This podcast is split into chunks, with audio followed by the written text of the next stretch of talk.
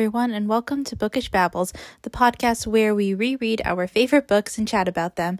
I'm your host, Alyson, and without further ado, let's get started.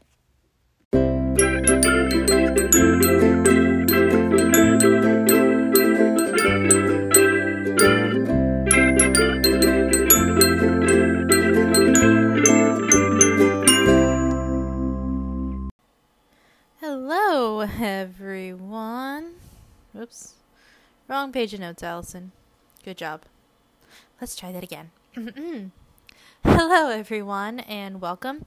Today we are officially kicking off the original Percy Jackson series uh, with the first book, The Lightning Thief. Dun dun dun. I don't know why I'm being so dramatic. Don't mind me. Um, today, so we're talking about the first two chapters of The Lightning Thief today. Um, you know, out of all the books, um, I think that will get covered on the series. This one definitely feels um, so far the most nostalgic, um, purely based on just how beat up my original copy is. Like, uh, probably one of the books I've reread the most amount of times. So, um, little bit of lore of how I came to be with this book. I don't know, guys today listen it was a very monday monday today. I'm recording this on a monday so i'm all kinds of out of it right now because it was just a weird day at work. But anyway um so i first um heard about percy jackson when i was in fifth grade. Um and by the way guys i'm recording in a new setting right now. I did kind of i did like a test uh i did test so it, the background noise didn't sound too bad but um there is like a stove fire going in the background to keep the place warm. I didn't really hear it when during the test audio that I made, but so it shouldn't be too bad, but if you do hear it, that's what it is. I'm, you know, figuring it out as I go in this new place, but whatever. Anyway, so I first heard about uh, Percy Jackson when I was in 5th grade, like I said. Uh, we were doing a book report project thing. Uh, basically, we had to read a book and then present it as if we were going to make uh, a movie adaptation out of it. Like, you know, we're going to make a movie poster, pick actors who we would want to play the characters. And uh, for the life of me, I can't remember which book I did my project on. Maybe if I had to guess, it was an Animal Ark book. I don't know. I just remember reading some of those books around that time. But um, anyway, not the point. So one kid, maybe a couple, but at least one kid, uh, did their project on the Lightning Thief, and it just really stuck out to me. One because you know the title, the Lightning Thief, is intriguing because 11 year old me was like, How the heck do you steal lightning? And, uh, you know, because the year before, my fourth grade teacher had read us some Greek myths, and I couldn't stop thinking about the stories, uh, particularly, you know, the Hades and Persephone story. I don't know why, but for some reason, that story altered my brain chemistry in a way no other Greek myth did. Um, so the idea of a story about a modern day kid like me interacting with these, you know, ancient primordial deities. It was was just, you know, really appealing and I left class that day, thought about it, and I did and so of course I forgot about it for an entire year. um whoops, so not an exciting start, more like an important prologue. Um also, side note, uh, one of the boys had uh, in his project had casted AnnaSophia Robb as Annabeth, and if you don't know who that is, um, she played Leslie, the main girl in Bridge to Terabithia, and this was also the year we read that book in class, so it makes sense for the kid to cast her in this in his you know project, and and you know what a book to traumatize a bunch of ten and eleven year olds with. Maybe I'll talk about that book one day on this podcast because you know, despite all the emotional trauma, I adore that book, which might explain why I keep reading books that hurt me. Anyway, um if you were, you know, emotionally stable as a child because your elementary school teacher did not make you read that book and you somehow avoided the movie, um AnnaSophia Robb was also in um Race to Witch Mountain with, you know, The Rock. Um, she was the main character in Soul Surfer. She was she was an American Girl. She was Samantha, and um, she was also um, what's that show? Uh, the one that dramatized uh, Gypsy Rose's life. Oh, The Act that came out a while back. So she's been in more stuff, and realizing she was part of huge part part of my childhood. She started because of Winn Dixie, which funny enough was another book I had to read for school. Uh, anyway, all this to say, she is who I've been picturing as Annabeth for my entire life. So, because of some random kid in my first grade class, anytime I see AnnaSophia Robb, no matter what role she's playing, my mind goes Annabeth, despite the fact she's never played the character. Um, but also, shout out to Leah uh, because she is crushing it as Annabeth in the TV show. I could not be more thrilled, guys. It's so it's so cheesy, but I feel like a proud older sister. Um, but anyway, tangent going on for way too long. We'll be here all night at this rate. Um, so yeah, um, heard about the book, thought it was cool, didn't do anything about it um, until a year later when the first of the two horrible Peter Johnson movies came out and cursed the fandom for years. Um, I think I saw the trailer and you know didn't really pay attention. I realized it was based off you know the book about Greek gods that I thought was cool, so I finally decided to read the book. Um, read it for the first time when I was on vacation with my family, all the back in all the way back in February 2010. Holy shit, it's been over 10 years. Try not to think too hard about that. Um, but anyway, um, so in my school district, you know, we would have a week off from school in February, and during that time, my grandparents used to always go down to Florida for a few months after Christmas. They'd rent a condo, so during that week, we would always go down to visit them. Um, so that year during said trip, I remember being out shopping with my mom at Walmart, uh, probably to get beach toys or something for Brady because we were right by the beach. He was two at the time, which I think was also the same year he walked into a glass door. So that that memory is now recorded for all time. Um, but anyway, so we were at Walmart and I saw the book, begged my mom to buy it for me actually back then I didn't really have to beg uh, because this was back when I just finished reading Harry Potter for the first time, was getting into books, and you know before it became a slight problem. So my mom had no problem buying me books that I wanted. And guys, I have the movie tie-in edition. uh, you know, I hate the movie, but I have a soft spot for that copy of The Lightning Thief because, you know, that's what started it all for me. And I don't know why, but the cover they use um, it does not look like Logan Lerman from the angle, but whatever. Um, so yeah, started reading the book in Florida, and then like a week later, after we got home, my dad took me to see the movie in theaters. You know, hated the movie, but I've been hooked on the book ever since. And you know, that was my lengthy explanation of the series of events that got me to read The Lightning Thief for the first time. Um, so anyway, let's talk about the actual book. I guess you know the reason we're here. Um, so The Lightning Thief uh, was first published on June 28th, 2005, and I just love the whole reason that this whole gigantic big thing started. So, uh, many of us in the fandom already know, but in case you don't, I'm going to tell you again. So, Rick Riordan, who is the author, duh, um, so he has a son, Haley, named Haley, um, who has both dyslexia and ADHD. So you know, he was kind of struggling with school. Most subjects he didn't find interesting enough to hold his hold his attention, except he loved Greek mythology. So, like a good dad, Rick um, read every Greek myth he could. And when they ran out of myths to read, Haley told Rick to start making his own up because he's like, "Hey, Dad, you're a writer." So Rick came up with Percy Jackson, a demigod kid like his own son who has dyslexia and ADHD. And you know, no no book, no series is perfect. Every book has its flaws. Every author is flawed and not a perfect human being, as you know, most people are. You know, people make mistakes. We say cringy things, um, some worse than others. Um, no book or series is above criticism, but I don't know. Just knowing that the original intention behind Percy Jackson was a father writing a story for his son to, you know, make his son feel seen. That is so freaking beautiful. Like at that point in my life, I had no idea what dyslexia was. I never heard of ADHD. So that kind of represent representation, you know, it helped educate kids like me and it also is so incredibly validating for kids who have ADHD or dyslexia. Like I can imagine that Percy Jackson uh, like was the first time for that you know kids like that saw parts of themselves represented like that. Because i can't think of any other uh, books especially you know big middle grade books that were out at that time that had that. And and from there you know the representation gets more di- diverse. And i just think it's amazing that so many kids of all different backgrounds can find themselves in these books. There's someone they can relate to and it really drives home the message that anyone can be a hero.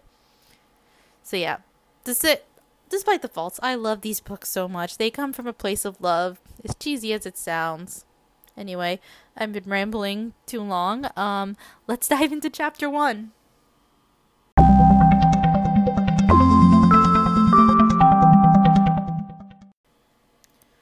Also, I have to mention the dedication at the beginning of, at the beginning of this book um, to Haley, who heard the story first. So so cute. Um anyway, so we open with the very memorable chapter title I accidentally vaporized my pre-algebra teacher.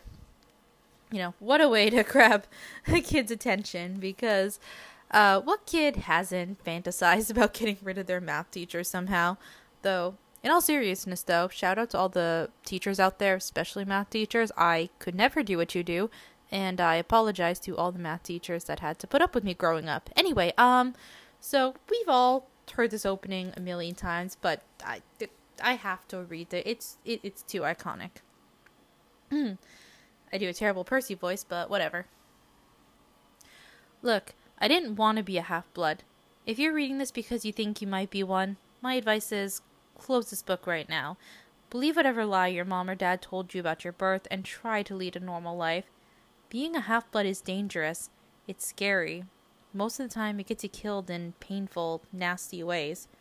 If you're a normal kid reading this because you think it's fiction, great, read on. I envy you for being able to believe that none of this ever happened. But if you recognize yourself in these pages, if you feel something stirring inside, stop reading immediately. You might be one of us. And once you know that, it's only a matter of time before they sense it too. They'll come for you. Don't say I didn't warn you. Boom! Again, perfect way to get um, a kid to read this book. You know, by quite literally having your main character telling us, the reader, hey, don't read this book. It may be a bad idea for you. Because everyone knows as soon as you tell a kid not to do something, they're to do it. Um, it's, it's like when adults ban a book and suddenly every kid wants to read it because, you know, they want to see what the adults don't want them to read. Um, honestly, they'll have better luck um, getting kids, you know, not to read said book if they just didn't say anything at all. You know, make the kids think you don't care. But that's not what we're talking about right now. Um, anyway, um, it's also a wonderful way to make us feel like we're part of the story by just scaring us a little. And right from page one, Percy is telling us you don't want to be a demigod. It sucks. Um, potentially getting cool powers isn't enough to make up for it because, but you know, none of us listened. and we continue not to listen because, you know, there are days where I feel like I would rather want to fight a dragon than file my taxes, guys, because no matter the res- the results, the fight with the dragon will be over relatively quickly. I'm stuck paying taxes for the rest of my life. Anyway, um, after getting the warning that we all ignore from the narrator, uh, we're officially introduced to 12 year old Percy Jackson. He is a troubled kid who goes to Yancey Academy in upstate New York, and Percy almost immediately identifies himself as a trouble as a troubled kid. And as the story progresses, we understand more why. But um, he tells us uh, that things really start going bad in sixth grade um, in May on the field trip to the Metropolitan Museum of Art specifically to look at ancient Greek and Roman stuff led by their Latin teacher, Mr. Brunner. And he's also Percy's favorite teacher, so he's hoping that it's a sign that the field trip won't be a disaster like others in the past. Because apparently, on other trips, um, in in the different schools, Percy accidentally did things like you know fire cannon on the school bus, and there's another time where Percy hit the wrong lever while he and his fourth grade class were on a catwalk and they all took um an unplanned swim in one of the tanks. You know, like you do. Um And, you know, well, and little does Percy know that despite his best efforts, this trip will make all the others look like a walk in the park. Because um, even on just, you know, a, even just on the bus ride over, Nancy Bobofit isn't making it easy for Percy. And she's throwing chunks of peanut butter and ketchup sandwich at Percy's best friend Grover. I mean, first of all, peanut butter and ketchup does not sound like a good combo. And this is coming from someone who likes to put soy sauce on her mac and cheese. Second, girl, why are you wasting your lunch like that? Come on, Nancy. Also, I'm I don't know, it's it's interesting how we all remember Nancy so clearly cuz she quite literally is a one-off bully character who only ever makes an appearance in this one chapter, you know. Like she's mentioned maybe one or two other times, but like this is like her official moment where she's like actively doing things. Um, but she does serve an important role because through her we're able to see from the get go Percy hates bullies and he is ready to throw hands the second anyone threatens someone he cares about, which, you know, may or may not develop into a flaw later on. Mm. Um, because after Grover dodges one too many pieces of her lunch um, at him. Uh, like Percy is up and ready to fight her. The only reason he doesn't is because Grover is there to stop him and remind Percy that you know he's on probation. He'll be blamed if blamed if anything happens. So best to just let it go. And also, this is the moment where we get like officially introduced to Grover, the second member of our golden trio.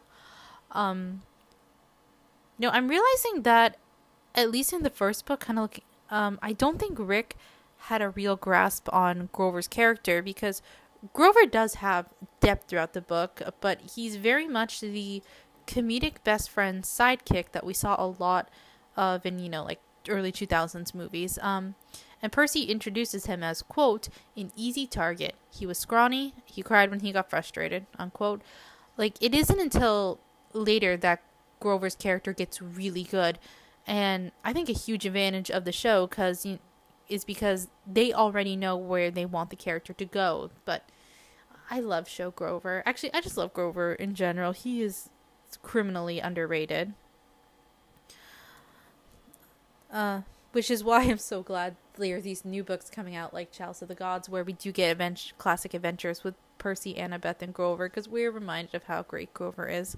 Um, anyway, in the book, um, Percy also describes Grover as being the only sixth grader who has acne, which I deeply resent because I started getting acne in like fifth grade and it still hasn't cleared. One summer I had a big zit on my nose that my friend teased me about and called me Rudolph until it was gone. Maybe this is why I still get ID'd at bars because I still have acne like I'm in freaking high school. Um, anyway, so to top it all off, um, Grover also has crutches because he has, quote, some kind of muscular disease in his leg. First clue that it's a cover story. Um, especially since, you know, he could move very quickly to get to the lunchroom for enchilada day, which can't blame him for. Enchiladas are delicious. Um, anyway, so we're still in these first few pages. we gotta keep moving. We're gonna be here forever. Um, so they get to the museum, and Mr. Brunner leads the tour on his wheelchair no real reason to mention he's in a wheelchair other than it's an important detail to remember for later. Um, so Mr. Brunner takes the kids to the museum where there are, you know, ancient Greek stuff, statues, pottery, etc. And I like this quote here, um, where Percy says, It blew my mind that this stuff has survived for 2,000, 3,000 years, which he's right. It's insane things can survive that long. Um, and I'm probably reading too much into this, but is he is this planting a seed um, for Percabeth? because you know Percy has enough appreciation for you know art and architecture um, to listen to Annabeth talk about it for hours in the future. I love Percabeth, sorry, not sorry. Anyway, um, Percy is trying to listen to Mr. Brunner, you know, talk about a grave marker, um, called a stele, I think that's how you say it for a young girl. Um, but everyone around him keeps talking, it's distracting, and he can't tell them to shut up without Mrs. Dodds giving him the evil eye. uh, Mrs. Dodds being their math teacher. And in case you couldn't tell by the chapter title, she gonna be a slight problem. So eventually, Percy does snap at Nancy and you know tells her to shut to shut up.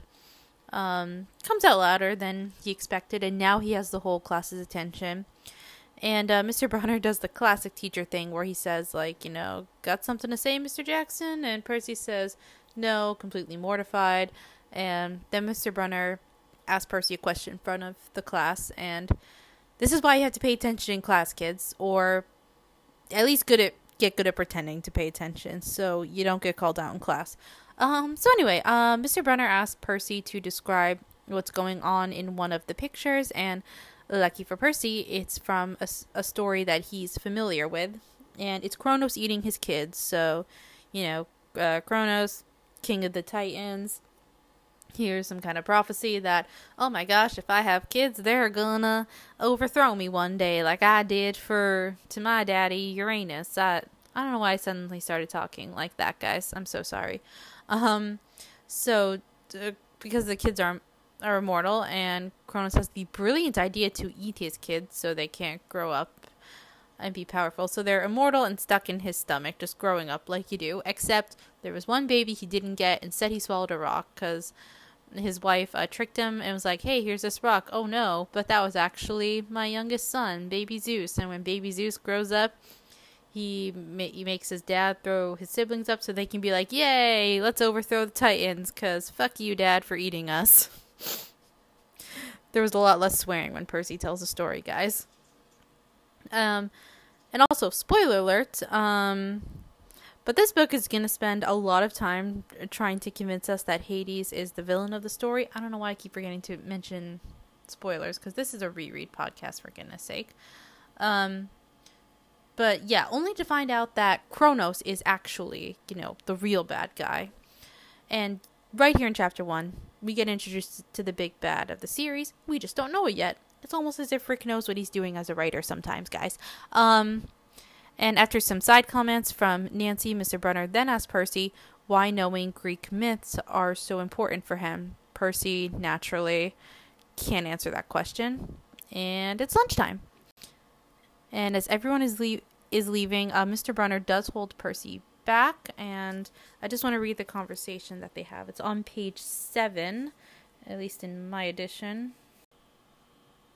So it starts with Mr. Brunner saying, um, You must learn the answer to my question, Mr. Brunner told me. About the Titans? About real life and how your studies apply to it. Oh. What you learn from me, he said, is vitally important. I expect you to treat it as such. I will accept only the best from you, Percy Jackson. I wanted to get angry. This guy pushed me so hard. I mean, sure, it was kind of cool on tournament days when he dressed up in a suit of Roman armor and shouted, "What ho!" and challenged us, pointing, challenged us sword point against chalk to run to the board and name every Greek and Roman person who had ever lived and their mother and what god they worshipped. But Mr. Brunner expected me to be as good as everybody else, despite the fact that I have dyslexia and attention deficit disorder, and I ne- and I had never made above a C minus in my life. No, he didn't. He didn't expect me to be as good. He expected me to be better, and I just couldn't learn all those names and facts, much less spell them correctly. I mumbled something about trying harder. Well, Mr. Brunner took one long, sad look at the Stele, like he'd been at this girl's funeral. He told me to go outside and eat my lunch. I mean, little did Percy know, he probably was at her funeral. Okay, so class is eating outside on the museum front steps along Fifth Avenue. Uh, Percy notes, you know, all the storm clouds overhead and how the weather has been weird since Christmas. Sure, it's not important or anything. Um, Nancy's trying to pickpocket a lady. Probably because she's bored and hungry since she wasted a good chunk of her lunch after throwing it at Grover. Uh, speaking of which, uh, Percy and Grover are sitting by the fountain, away from everyone, trying to act like, you know, they don't know those kids from Yancey. We're not from that school. Um, and Percy thinks about his mom and how much he misses her, and how their apartment isn't too far from where they currently are. And then shortly after that, Nancy it gets bored from trying to steal from strangers because she's back to bother Percy and Grover. And apparently, she didn't waste her whole lunch on the bus, only half of it because she dumps the other half on Grover. Again, why is she wasting her own lunch? Anyway, um, Percy understandably loses his temper and he doesn't quite remember what happens next, but all he knows is that suddenly Nancy's in the fountain, which, you know, she deserved. And of course, like any bully, when they finally get um, the comeuppance they deserve, uh, they lash out, whine, play victim, all that fun stuff. And Mrs. Dodds is right there to enable that behavior and also do worse.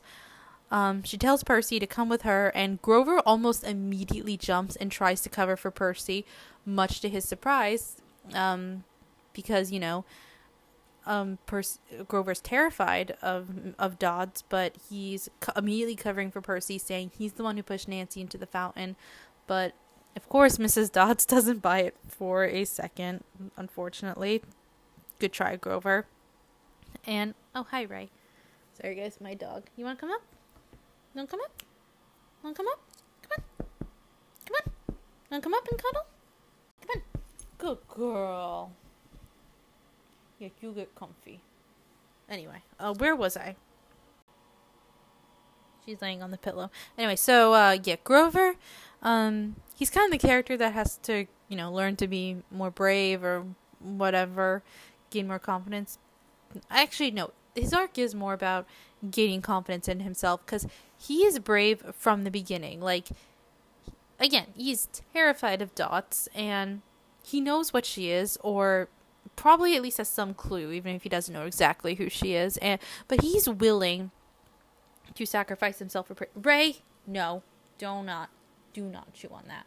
Sorry. I get I get the bumblebee pillow pet. Anyway, um eventually I'll remember where I was. Oh, okay. So yeah. So Grover's already brave. He's willing to sacrifice himself for Percy. Um even if part of it is because, you know, he's scared, he doesn't want to repeat history because, you know, Thalia, but he's still brave. And I love Grover. So Mrs. Dodds, you know, takes Percy away from the rest of the group, which, you know, isn't unheard of if a teacher wants to reprimand a student away from the group. But what is uh, concerning is how far she leads him away, which, I mean, done a minute, we'll see she's a monster. But yeah, you know, teacher leading a student that far from the rest of the group, suspicious in any circumstances. So anyway, uh, Dodds leads Percy back to the Greek and Roman section, and alarm bells are rightfully going off in Percy's head. Um, Dodds starts taunting Percy about something that he doesn't understand, so he's hella confused. And she tells him, like, hey, if you confess, you'll suffer less pain. Percy, again, clueless, is just wondering what the fuck is going on. Um, he thinks he's getting for in trouble for something like, you know, selling candy out of his dorm room. Uh, but no, his teacher turns into a monster, and Percy describes her as, quote, she was a shriveled hag with bat wings and claws and a mouthful of yellow fangs. And just when Dodds is about to attack, Mr. Brunner is suddenly in the doorway, throws a pen at Percy, shouting, you know, what ho, Percy, like he does in class. And when Percy catches it, it's no longer a pen, it's a sword. Riptide is here, officially making her debut, even though she hasn't been named yet, but it's Riptide. And Percy does what anyone would do when a giant bat like monster that used to be your teacher charges at you and you have a writing utensil now turned sword. You swing the sword. Um, and I guess he hit the right spot uh, in the shoulder because Dodds instantly turns to dust, like, you know, full on Thanos snap victim. And I just find it a little funny because, you know, uh, we know she's a Fury. She's supposed to be one of Hades' top lieutenants, but she's taken out by a shoulder cut. But plot needs a plot, so we're not dwelling on it. Uh, anyway, so Percy is now even more confused and is now standing in an empty room with a ballpoint pen in his hand. So he walks about, back outside, and Nancy says to Percy that she hopes that Mrs. Kerr whipped his butt, which is incredibly surprising because Percy's never heard of a Mrs. Kerr. And Percy asks Grover, you know, hey, where's Mrs. Dodds? And Grover acts like he doesn't know who that is. But Grover is a terrible, terrible liar.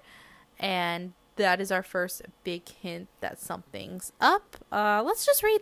Let's just read this last page together, guys, because you know it's um, it's something. So page fourteen, toward the bottom, um, I saw Mister Brunner sitting under his umbrella, reading his book as if he never moved. I went over to him. He looked up, a little distracted. Ah, that would be my pen. Please bring your own writing utensil in the future, Mr. Jackson. I handed Mr. Brunner his pen. I hadn't even realized I was still holding it. Uh, sir, I said, where's Mrs. Dodds? He stared at me blankly. Who? The other chaperone, Mrs. Dodds, the, the pre algebra teacher. He frowned and sat forward, looking mildly concerned. Percy, there is no Mrs. Dodds on this trip. As far as I know, there ha- there has never been a Mrs. Dodds at Yancey Academy. Are you feeling all right? And the gaslighting begins. So, with that, it's break time. Uh, we'll talk to you when we get back. And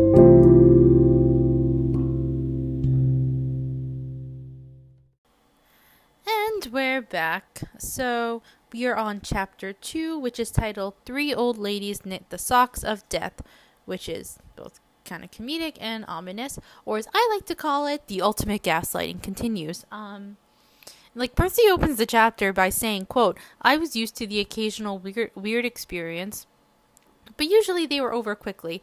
This 24/7 hallucination was more than I could handle." So yeah, the kid's not doing well. Um, everyone around him, you know, fully believes that Mrs. Kerr has been their math teacher since Christmas. Percy even tries to catch people off guard by making, you know, unexpected, random Mrs. Dodds references, and it doesn't work. And when at one point Percy is like ready to believe them, except that, and except that he's, you know, just the one going crazy. But Grover is a terrible liar, and again, and Percy can see through it and the rest of the school year just it just goes really downhill. Percy continues to have nightmares about Mrs. Dodds. Uh, the freak weather continues. Again, totally not important at all, and including you know a huge um, hurricane not far from Nancy. Um, Percy's grades slip. Um, he gets into more fights with Nancy and her friends. Um, enough happens where the headmaster makes it official that Percy won't be invited back to Yancey the next year. And the thing that finally, you know, made the decision is is that Percy snapped at his English teacher and called him an old sot. And Percy's kind of fine with this whole thing because because he he's homesick, but um, there is stuff you would miss about Yancey Academy, particularly you know Latin class with Mr. Brunner, and he of course with Miss Grover, despite the fact that they are gaslighting the hell out of him. Um, so anyway, now it's finals week, which is rough. I luckily did not have to take finals until high school, so one of the nice things my school district did. Um, anyway, so Latin is the one exam Percy tries to study for, but he's having trouble. So the night before, he decides to go see Mr. Brunner, maybe get some pointers, or at least apologize for, you know, how poorly he's going to do on the test. And when Percy gets to Mr. Brunner's room, he overhears Brunner and Grover talking about him, and I'm going to read their conversation that they have. Um, it starts on page 19. Alone this summer, Grover was saying, I mean, a kindly one in the school? Now that we know for sure, and they know too, we would only make matters worse by rushing him, Mr. Brunner said. We need the boy to mature more. But he may not have time. The summer solstice deadline will have to be resolved without him, Grover. Let him enjoy his ignorance while he can. Sir, he saw her. His imagination, Mr. Brunner insisted. The mist over the students and staff will be enough to convince him of that. Sir, I I can't fail my duties again. Grover's voice was choked with emotion.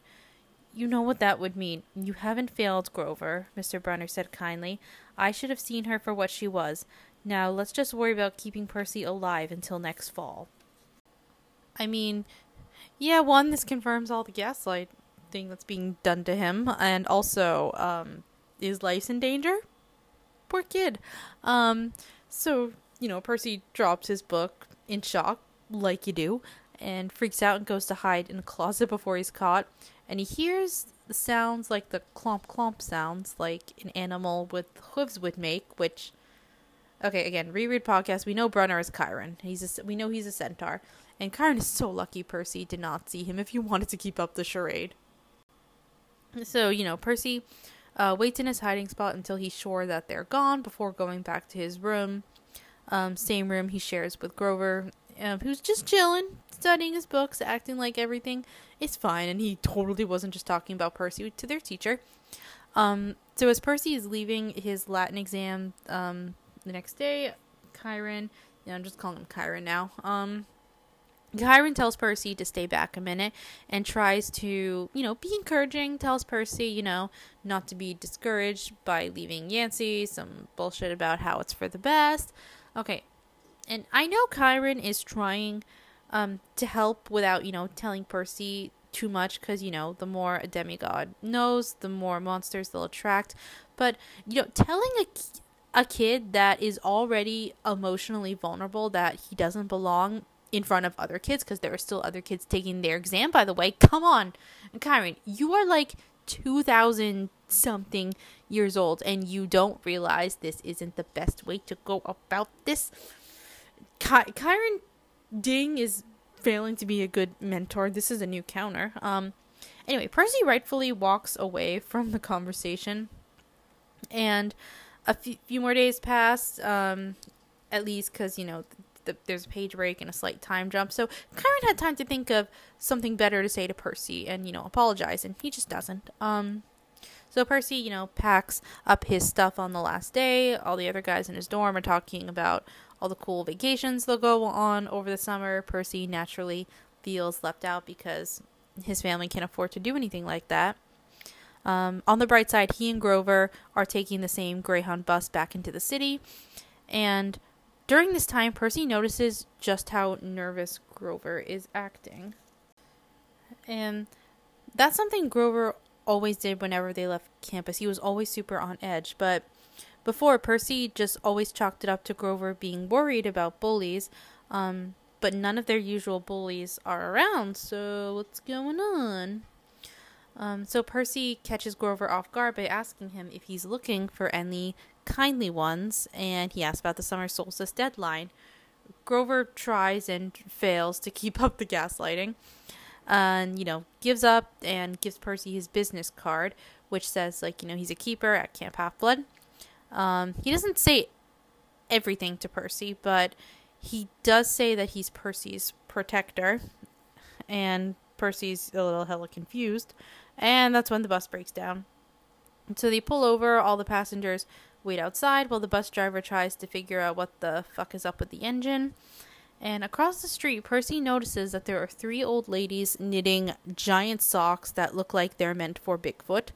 Um, you know, I'm sure they're just random, nice old ladies having a grand old time making their giant socks. Just, you know, st- random, silly, goofy details Rick wanted to throw in, like he does. I'm sure and I'm sure that the one with the giant pair of ominous scissors cutting a piece of yarn means absolutely nothing. I'm being 100% sarcastic, guys. We know this is nothing. Fuck. So, you know, those ladies are the fucking Fates and Grover. Wait, Fates. Fates. They're the Fates. F A T E. Yes, I can't talk. Um, so they're the Fates, and Grover is now scared shitless. I'm going to read the last page.